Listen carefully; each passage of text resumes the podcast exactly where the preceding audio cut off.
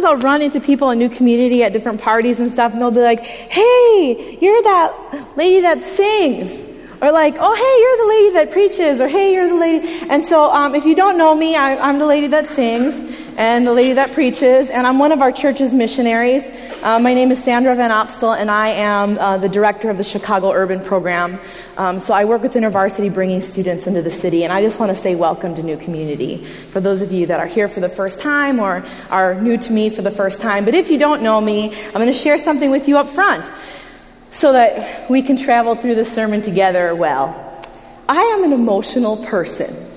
If you didn't already get that from the beginning of my, I am an emotional person. I love emotions. And during the week, I think I experienced about 100 to 200 different kinds of emotions.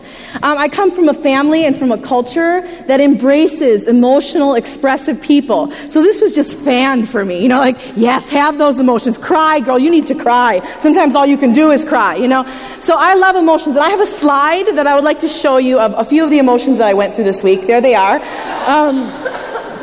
It's the smiley face feeling guy. You've probably seen this on Facebook. You have so many emotions. I mean, you could be distressed. You could be disturbed. You could be joyful. You could be... And I know some of you, like I said a few weeks ago, only have 3 emotions. Or you think you only have 3. Happy, sad, and angry. If you're one of those happy, sad, or angry 3 emotions people, raise your hands. I want to know who you are. Yeah. Okay, so a few of you.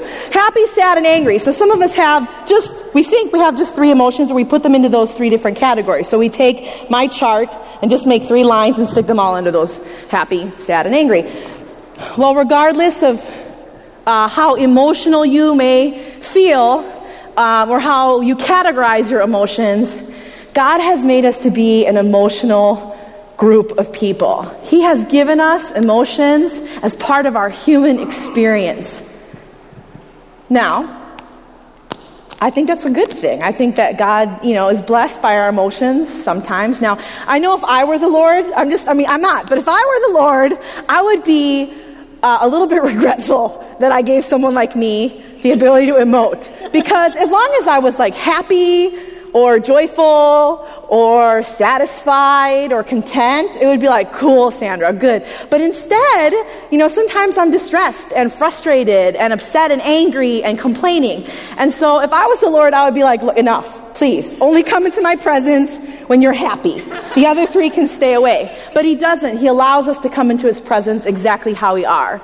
And so that is the joy for us as humans and as his children, to be able to come to him no matter where we're at, no matter what we're feeling on that list of emotions, and that God accepts us where we're at. Not only is that a truth because we see it in the scriptures, said, but we also see it displayed in the fact that we have a book of songs in the Bible, 150 of them that express tons of different kinds of emotions that people had. They didn't only write songs when they're like, praise the Lord, hallelujah, I'm so happy. They wrote these songs and these prayers and these praises when they were in the midst of despair. And so we have this book of 150 songs. This sermon series is called Songs.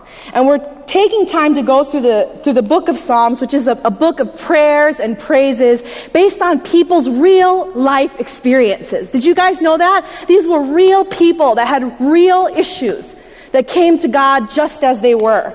They didn't hide from their issues. They didn't hide from life. They went right into it. And this book shows us what people went through, their honest responses, praise God, honest responses to God and his ways and the way that he does things, embracing both the negative and the positive things that we go through. There are 2 important theological beliefs that I think are captured in the Psalms. There are tons of them, but 2 really key ones. The first one is faith, the idea of faith. That believers, we can be battered, we can be perplexed, we can be kind of pushed down, but in the midst of all of that, we can still trust God. And we find that in the Psalms, that people actually prove their faith by coming to God with their questions and their doubts and their distress. That's how they prove their faith. The other one is obedience. Believers who face trials, although puzzled and confused and distressed and dismayed, they obey. And I don't know if you found that in the Psalms as you read them, but not only do they have faith, but they obey. So they don't always understand when they act, sometimes they just obey, and the understanding comes afterwards. And so the ideas of faith and obedience are found in the Psalms. The collection of songs or prayers or praises that are in the Psalms are tons of different kinds. We have prayers of thanksgiving, prayers of confidence, where people say, I know who God is. There are wisdom psalms.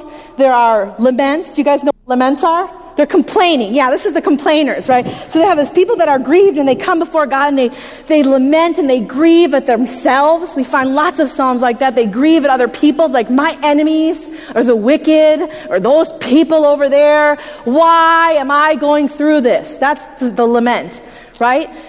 And they're also complaining to God, like, where are you, Lord? And so they are complaining. Now, I told you guys that I had lots of emotions. And some of you may always see me when I'm smiling.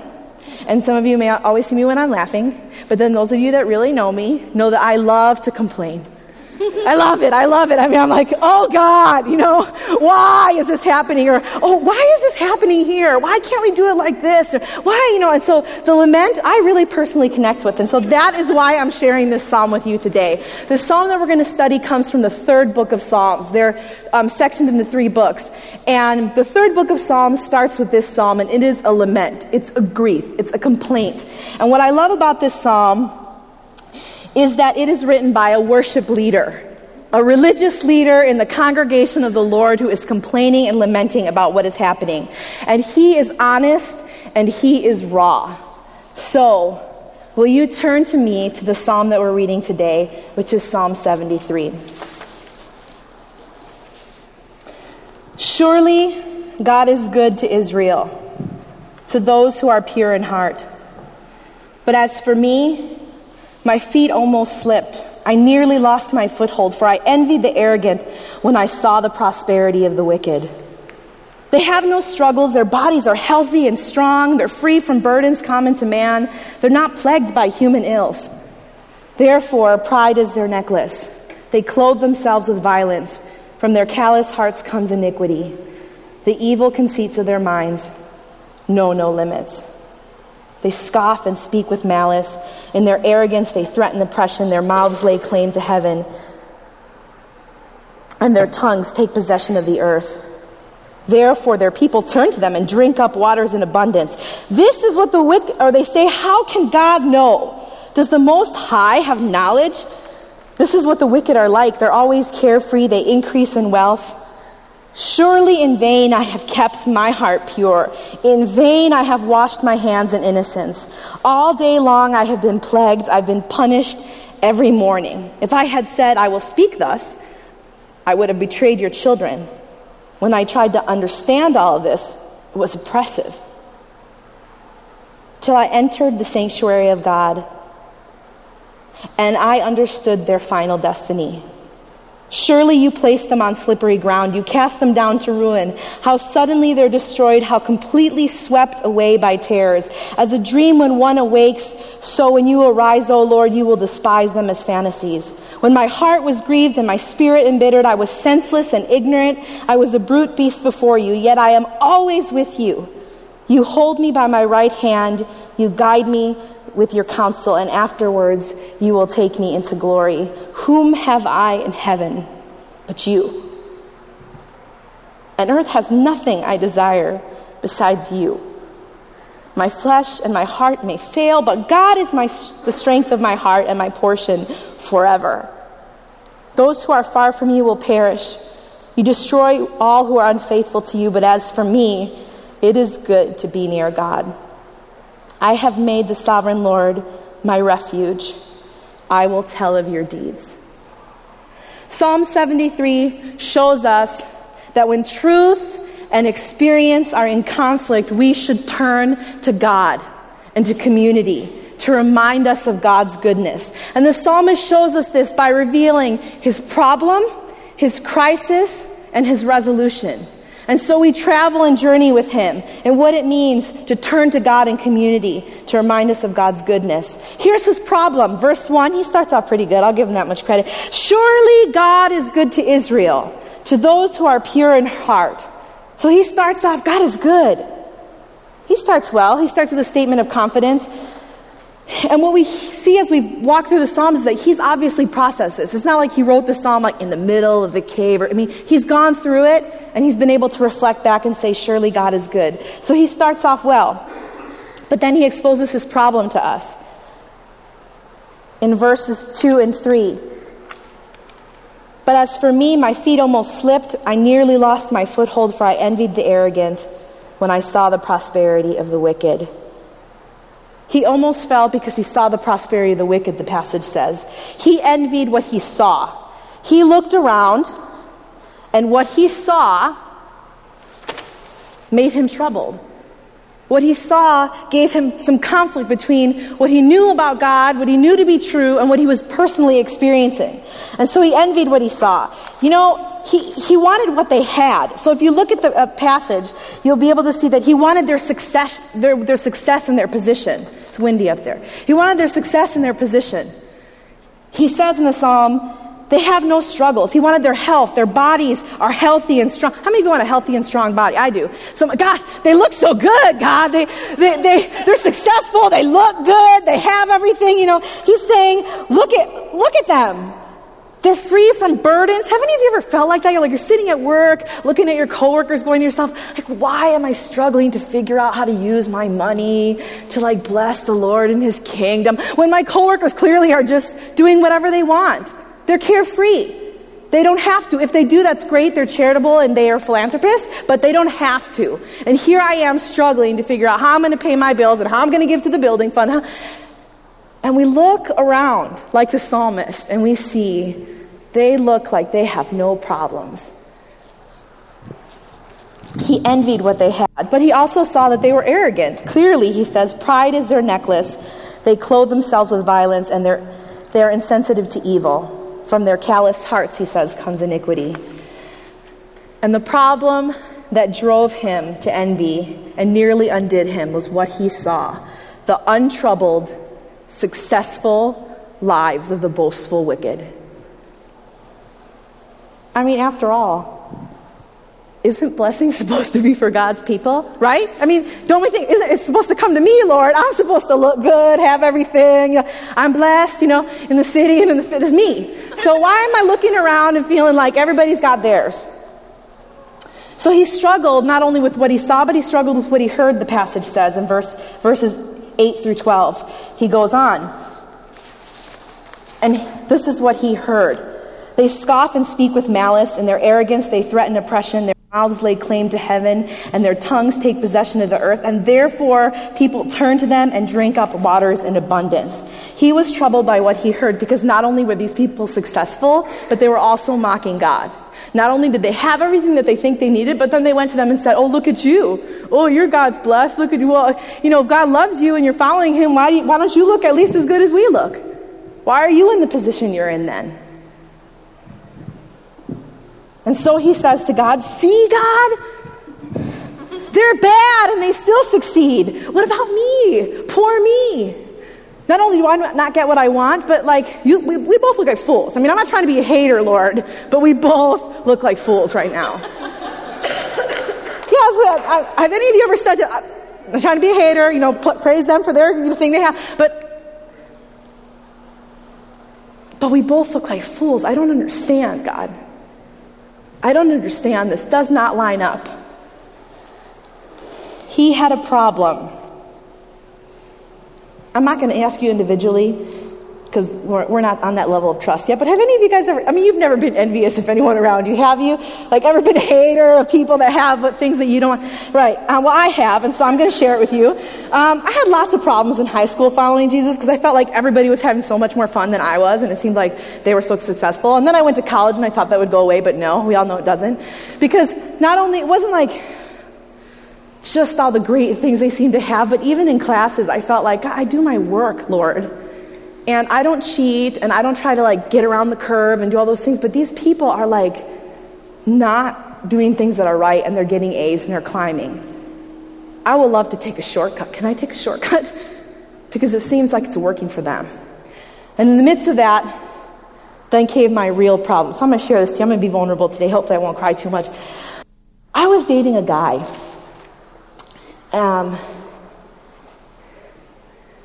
for 6 years in high school and college. And I mean, we had so much, too much of the speaker, sorry. We had so much fun. I mean, he was good looking, everybody liked him, you know, he was the life of the party, I liked him, you know, like, it was a good relationship, I thought it was excellent, except that everything in the relationship was not pointing me towards the Lord. And so, when I was in college, I was able to break up with him.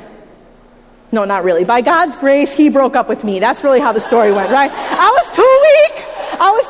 The Lord was strong in my weakness. So he broke up with me, but I saw it like I did it, right? So I was like, hallelujah, God, I love you. Look at me like I did the right thing. I'm following in your path. I mean, surely at this point now you're going to bring me a man, right? So I was like, yay, I gave up the guy that wasn't, you know, like leading me to the Lord. Now the Lord is going to bring me a man, right? Junior year, no man. Senior year, no man. After college ended, all of my 6 best friends, always a bridesmaid, never a bride, always a bridesmaid, never a bride, you know, 21 dresses.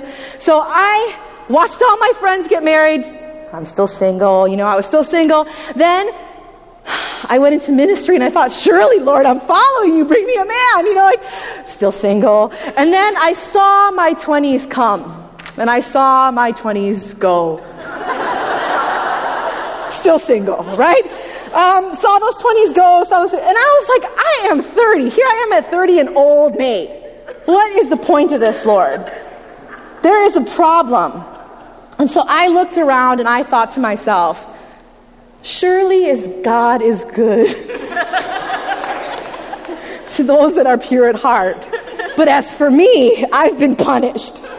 You know? As for me, I've been punished. So here's the question I have for you guys as we relate to the psalmist's problem. When have you been driven to envy at what you see around you?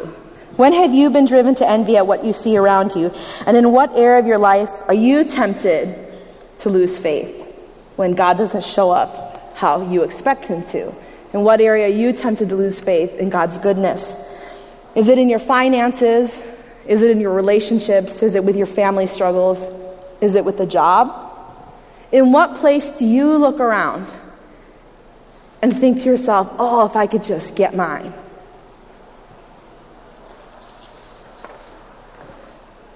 So the psalmist continues. I like him. Surely in vain I have kept my heart pure. In vain I have washed my hands in innocence. All day long I have been plagued. I have been punished every morning. And so he says, not surely the Lord is good, but surely in vain I have kept my heart pure. He leads us from his problem to his crisis. He understands there's a problem, but now he's in crisis mode. His crisis is the one of self-pity in 13 and 14. In my heart, God, the psalmist says, and in my actions, both my heart and my actions, the passage says, I have kept my heart pure. So I've kept my heart pure. I've washed my hands in innocence. I have been following you. So of course it's totally natural for him to feel like it was in vain. There are times when I do things and I feel to myself, that was totally in vain, God, because it doesn't seem like things are going the way they should. There are times, I am sure you can relate to me, when you do things the right way. And you feel like surely God is going to bless you if you do things the right way. And there have been times when I have done the right thing and pursued peace in a relationship that was broken just to see it not reciprocated back to me. And after that, to see them move forward as if nothing was wrong, carefree in their wrong. And I think to myself, where are you?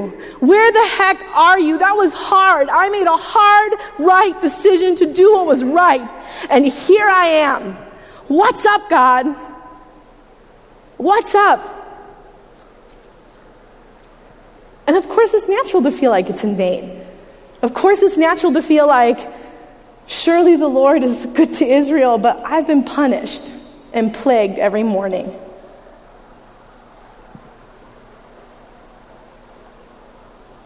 In those times when we feel to ourselves like, okay, we just went through that, I did the right decision, now they look good, and I look like a chump. That's what just happened. I did the right thing. I look like a chump. How did I end up here, God? So the psalmist has three responses. This is very interesting. Verses 15, verses 16, and verses 17 show us three responses that the psalmist could have. Number one, he could tell people and discourage them. If I had said, I will speak thus, I would have betrayed your children. His identity and his responsibility to God's people restrains him from just telling the whole community. Now, I have been in places where I have gone through something and all I want to do, and Pam knows this because I use her, and I just, blah, blah, blah, blah, blah. You're like, I can't even believe God or this person, and I just lament, grief and lament on Pam, you know? And then I go to my brother Omar and I grief and lament on him. And so what does that do? That merely just brings people down. Because I'm not processing, I'm just feeling free to express my 37 emotions on them that one day. So he could tell people, but he says in the psalm, if I will speak thus, I would have betrayed your children. He knew, because he was a worship leader, because he was a leader in the temple, that he couldn't simply just go griping to everybody about what was happening. He couldn't do that. So he did the next best thing that I think a lot of us can relate to. When I tried to understand all this, it was oppressive to me. The second option, aside from telling people, is just thinking really hard. It's like when we get home and we're like, oh, God, tell me what just happened. It's like, and you're just thinking so hard. I know you guys are thinkers, and you raise your hands. You're thinking your problems. I know some of you. I'm going to come to you and raise your hand for you. You go through a struggle with the Lord. You don't know what's happening, and so you think about it, and you talk about it, and you think about it, and you think about it. Well, I want you to know that it's not possible to find the truth of faith in your independent work of intellect. I know you guys are smart. I know you come here with your college education, your master's degree, and some of you as doctors. But there is no way for us to get into the mind of God and think hard enough about the things that He has for us. We got small brains. So I want you to turn to your neighbor and tell them, you got a small brain. And now I want you to, and you guys are laughing because and I want you to turn now to your other neighbor, so you have practice saying this for later, you got a small brain. You got a small brain. You got a small brain.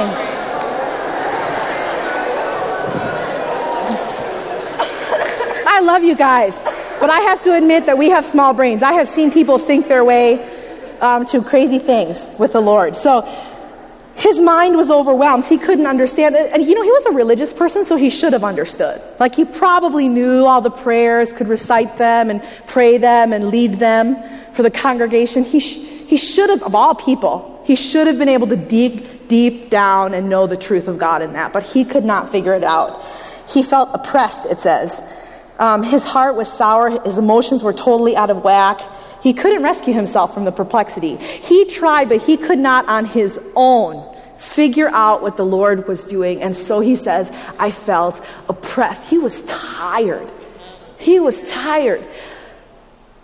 Twice this week already, I have gone through things, and I'm like, I'm tired, Lord. I'm tired of trying to figure out what you're doing in these students. I did exactly the same thing that I did every year with the same, I don't understand. God, I'm tired. Why do I feel this way? I don't understand you.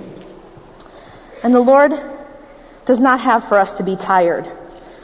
So his third option, first was to tell people. The second was to try to understand and think hard, but he had a small brain. The third is to bring his problem into God's sanctuary. Now, 17 says, till I entered the sanctuary of God, and then I understood their final destiny. The sanctuary of God, the sanctuary represents the presence of God, particularly for the Old Testament people, because God, the Holy Spirit of God, God's presence dwelt in a place. It dwelt in the sanctuary of God. And so they went there to visit him, basically. And so he says, I brought my problems into the sanctuary. He was angry and he was confused, but he knew that in God's presence he could seek understanding. And so he went into that place. You know what? He didn't put, I know a lot of you guys, I bring my problem. He did not put a smile on his face and walk in through those doors and be like, praise Jesus, blah, blah, blah, everything's good. No, he didn't do that. He came to the sanctuary in his distress. And I mean, that teaches me a lot about how I walk into God's presence. with the truth of God, but with the distress right there. I'm walking into your presence, God, with this problem, with this crisis that I have.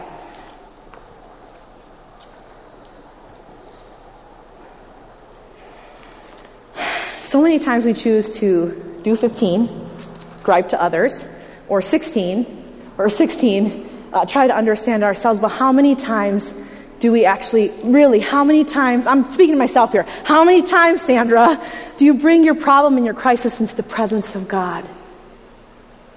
Do you know that God is not scared of your problems? Do you know that God is not stumped by your questions?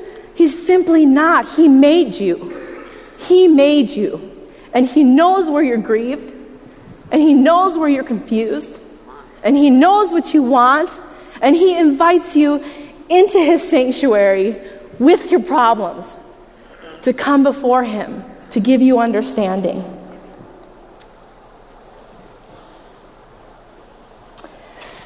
This was interesting for me this time. I never saw it this way, but it makes a lot of sense. As I was studying and reflecting and in the library with too many books, I stumbled across the idea in one of the commentaries that then began searching it, that not only was the sanctuary of God the presence of God, but the sanctuary was also a symbol for God's people. Because when people went to worship in the sanctuary to be with God, they went as a community. And so when the psalmist says, it was oppressive to me till I entered the sanctuary of God, and there I understood their final destiny, he's not merely saying, and then I got along with God in my closet and I saw Him. He is saying, I went into God's presence with God's people where the truth of God was going to be spoken to me. And you know what, brothers and sisters, I need that. We need that. We need to be in God's presence with God's people where they will tell us God is good, because sometimes you just got to know that God's doing something somewhere. Right? Sometimes you just got to know that God is doing something somewhere, because it doesn't feel like He's doing it right here.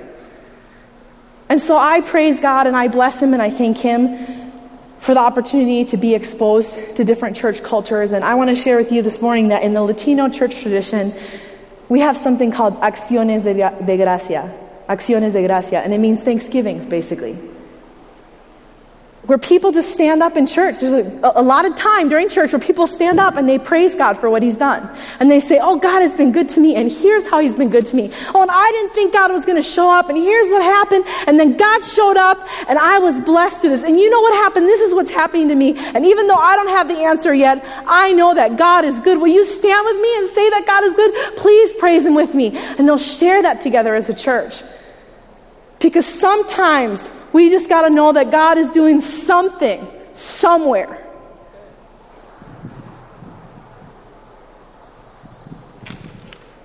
We're not only called to God's presence in a sanctuary, but also to His people. And I'm going to be honest with you. There were times when I was just really tired of waiting for a man. I was really tired. You know, like, God, 20s. Come and gone, still single, you know. And I was like, I'm following you, God. I love you. Please help me not to sin. And there are other times when I was just feisty. I was like, look, God, I am serving you. I am ministering for you. And I don't know what's going up, because I've given up so much for you, God. And I am single. And I am old. And I am broke. Where are you?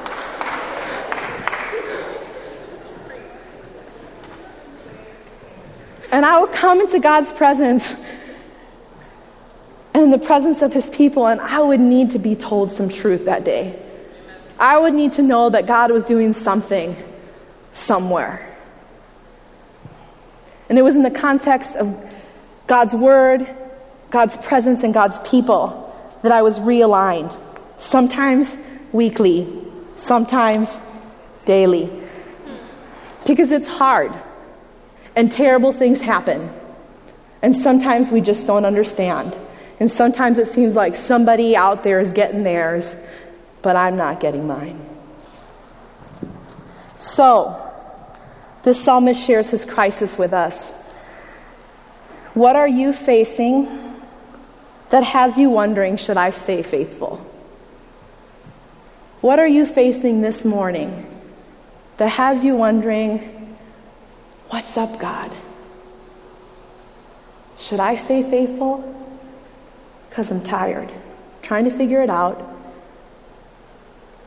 And I ran out of people to gripe to. And I don't know what to do. Are you griping at God and to others? Are you thinking harder and harder and harder to try to understand? Or will you run into God's sanctuary? Even this morning, will you run into God's sanctuary in his presence and with his people and bring your problem to him and say, why, God? Where are you? Because he is not scared of your problems, and he is not scared of your questions. The psalmist brings us through his problem. The psalmist brings us through his crisis. And in verses 18 through 28 at the end, he brings us through his resolution. In verse 18, he says, surely you place them on slippery ground. How you cast them down to ruin, how suddenly they're destroyed, completely swept away by terrors, as a dream when one awakes. So you will arise, O Lord, you will despise them as fantasies. And when my heart was grieved and my spirit embittered, I was senseless and ignorant, I was a brute beast before you. In verse 18, he starts to figure out the resolution to his crisis, that God is faithful to his promises, because he says, surely you place them on slippery ground. There is punishment for the wicked, he finds out. He was just senseless and needed a correct perspective. I don't know how many of you guys have ever been senseless, and I'm not going to call you a brute, but he was senseless and he needed a new perspective. He doubted God would do justice to the wicked.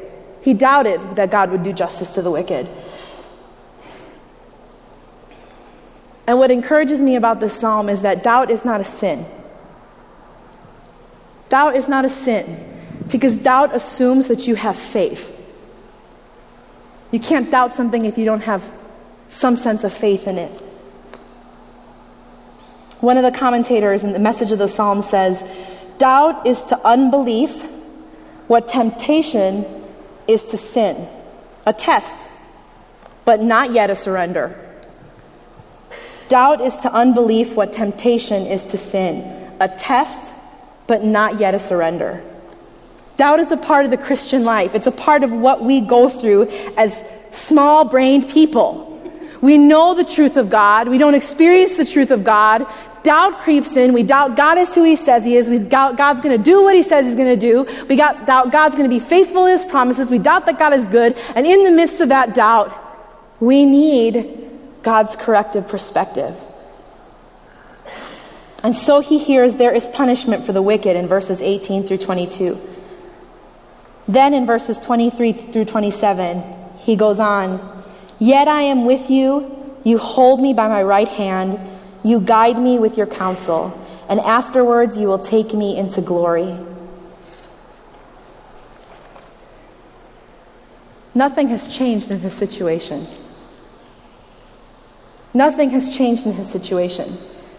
But he realizes in this passage that with God, he has a secure present, a secure future, and a secure eternity.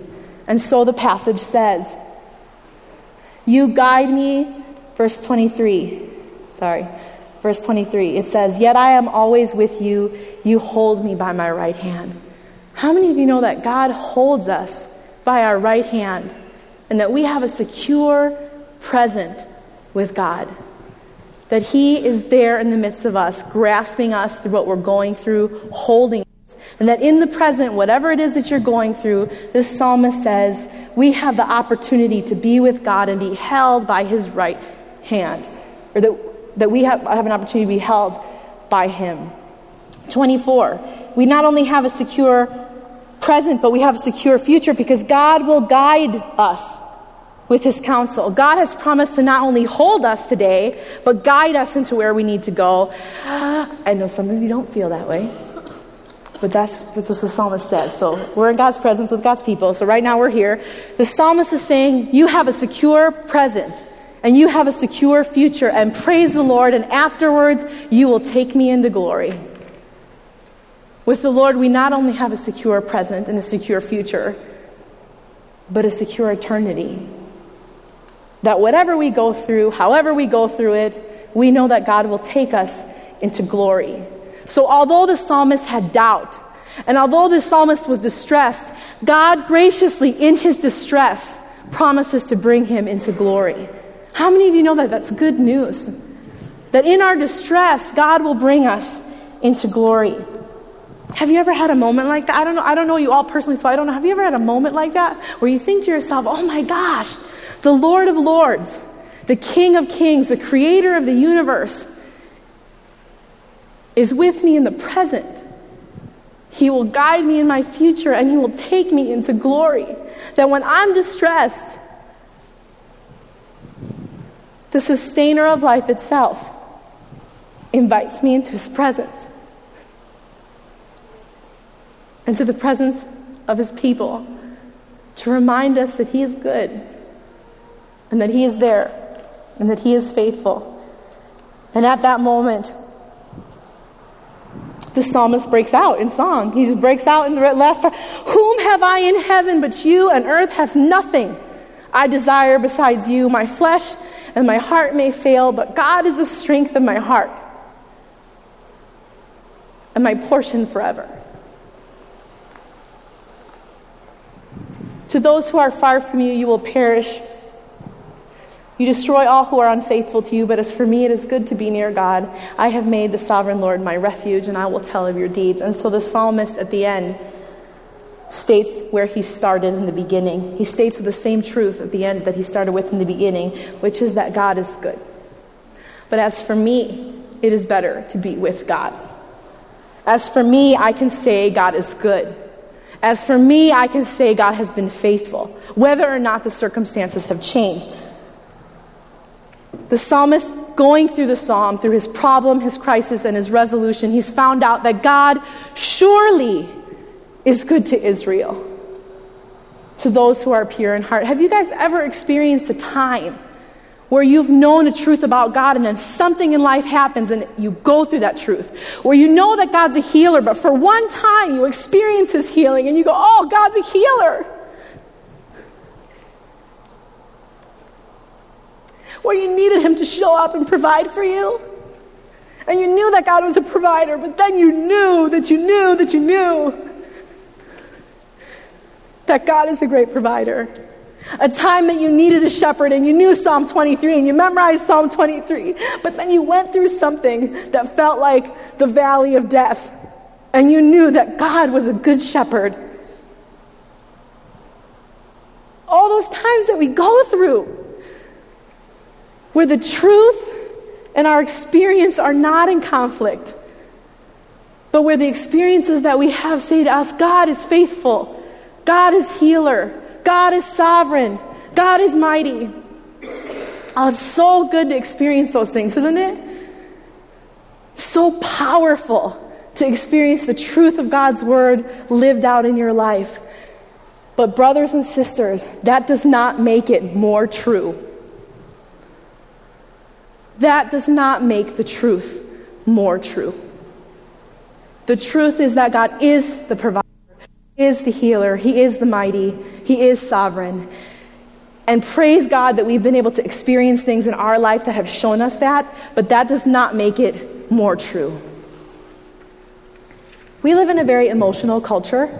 I'm a very emotional person, and I like my emotions. But emotions aren't meant to dictate to us what is true and not true. An experience is not meant to dictate to us what is true and not true.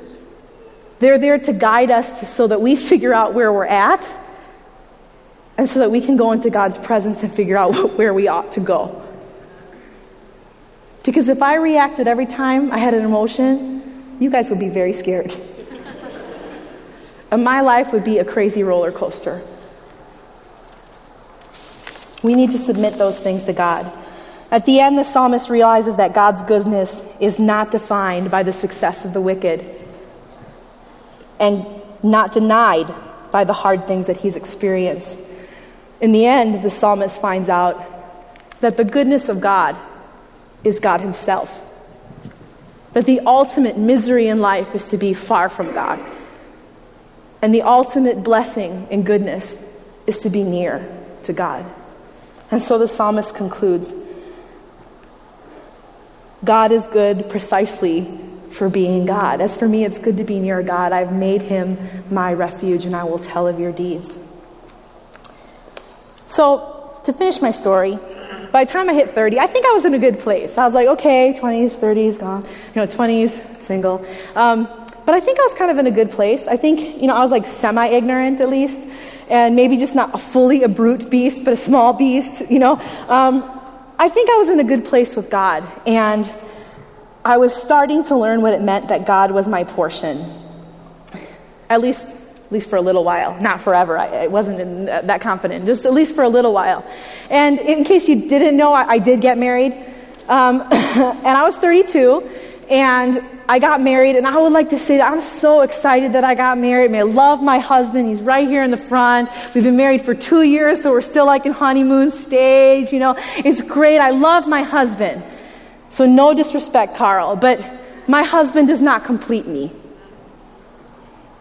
My husband does not complete and fulfill every need that I have as a human being, because my heart was made to worship the Lord. My heart was made to be in the presence of God and his people and his sanctuary. And so the conclusion that the psalmist came to is the same conclusion that I'm trying to get to myself today, because there are still times when I complain. Right, honey? Yeah, I complain about the Lord and the way things are going. So obviously I'm still semi-ignorant. But we need to be in a place where we can say, God is my portion. Surely God is good to Israel, to his people. Surely God is good to those who are pure in heart. There have been many times that I've needed to be reminded that God is good. Some of you have reminded me. Many times of complaining before the Lord. And even today, and even this week, I've done a lot of complaining to the Lord. Why, God, do those who seem to live so carefree and so unjustly seem to get theirs? Why, oh God, do you let your people suffer like this when those who don't even follow you seem to be climbing the ladder? I still complain. I still have times. But I've learned from those who have more reason to complain than me. I've learned from people who've struggled with diseases, with family issues, with eating disorders, who want to be healed and want to be changed and are just waiting for the hope of that someday. And I've learned from people who have something to hope in, not because they experience the truth, but because God says it's true.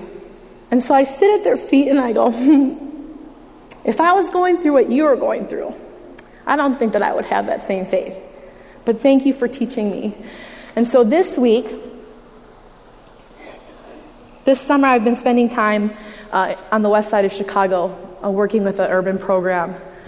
And this week, specifically this week, I've learned from young folks on the west side of Chicago who were just happy to make it to 18 alive. Who were just happy to make it to 18 alive. Who have a hope of graduating college and a hope of building a future. I've learned from them what it means to have faith that surely God is good when my experience is in conflict with that truth. And so if they were to rewrite this psalm, and present it to you, I think it would sound something like this. You guys ready? Okay.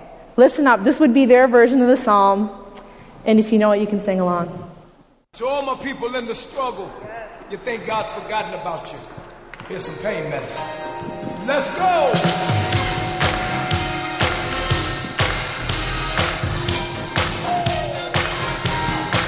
Turn it up, Jeremy. You in your car, you at the house, on your job, be encouraged, boo. Come on. I've been down so long, I've been hurt for so long. There were times I thought I'd never see the break of day. It was hard for me to see your plan for me. When I tried to believe, surely won't have no way.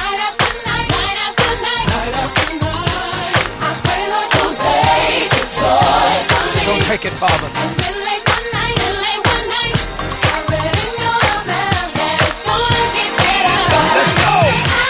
I've been looking for you. Come on. I realize nothing else will satisfy me. Nothing. I'm so glad I found you.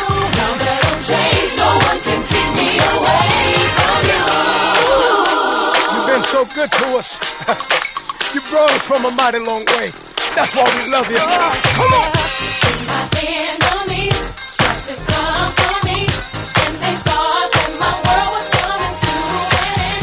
All the while you knew that I would make it through. I feel closer to you now than when I first began. Hallelujah. Jesus, you are. Jesus, you are. Jesus, you are. You are Jesus. You are my son.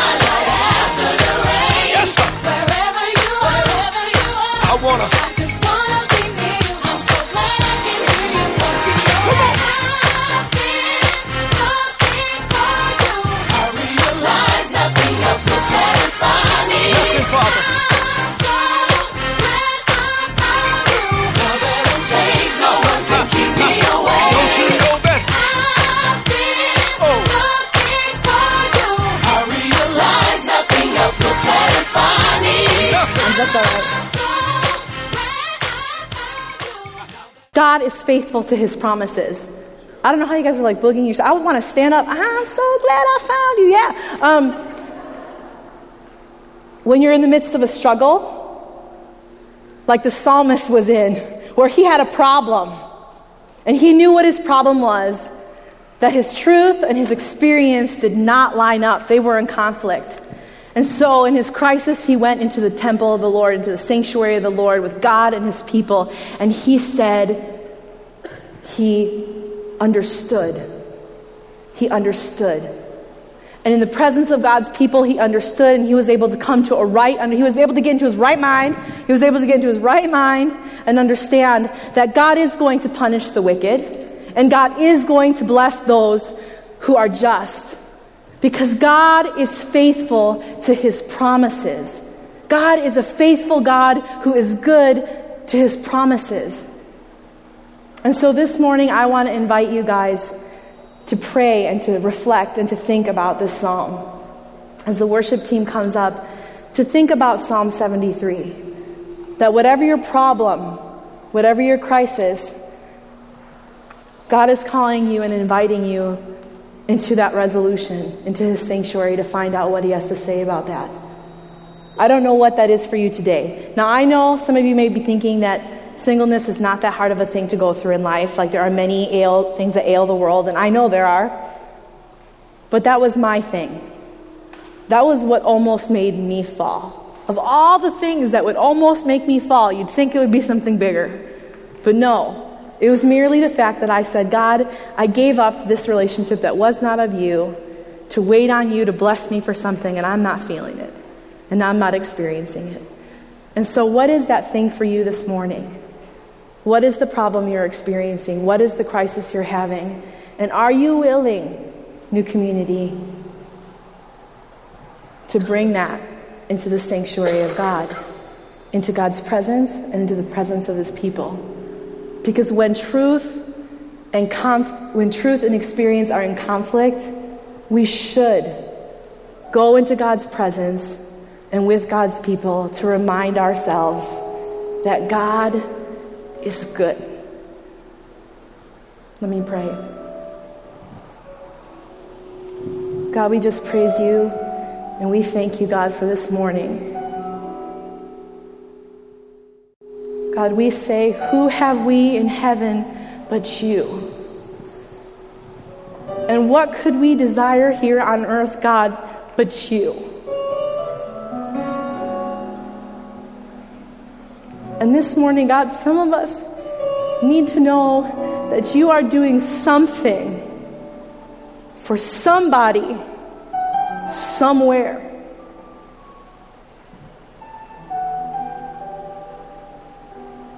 We need to know, oh God, that you are doing something, God, for somebody somewhere.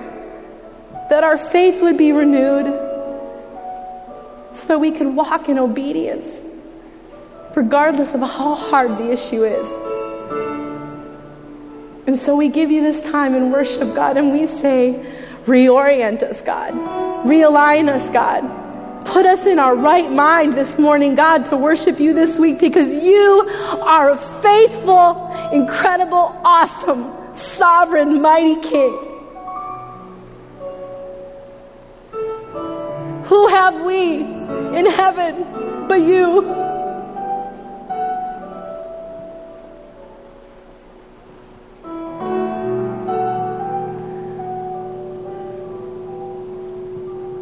And who are we, like Psalm 8 says, that you are mindful of us, that you care for us. And so we say, amen, indeed, truly, surely, God is good. And God is good all the time. Not because we experience it all the time, but because your word says it to be true. So God, give us bigger faith. In our small-brainedness, God, give us bigger faith to rely on you in your presence and the presence of your community, God. Speak to us, God, as we worship.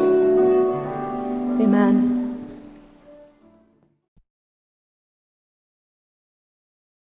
Anybody else need that reminder today that God is good? So I'm going to say God is good, you say all the time. I'm going to say all the time, you say God is good. God is good? All the time? Sandra, how about like we mean it, huh? God is good? All the time? All the time? Let's pronounce this benediction over each other. Say this with me. We are God's servants, gifted with dreams and visions. Upon us rests the grace of God like flames of fire. We will love and serve the Lord in the strength of the Spirit. May the deep peace of Christ be with us, the strong arms of God sustain us, and the power of the Holy Spirit strengthen us in every way. Amen. Amen. Please join us for a barbecue downstairs, and we'll see you next week.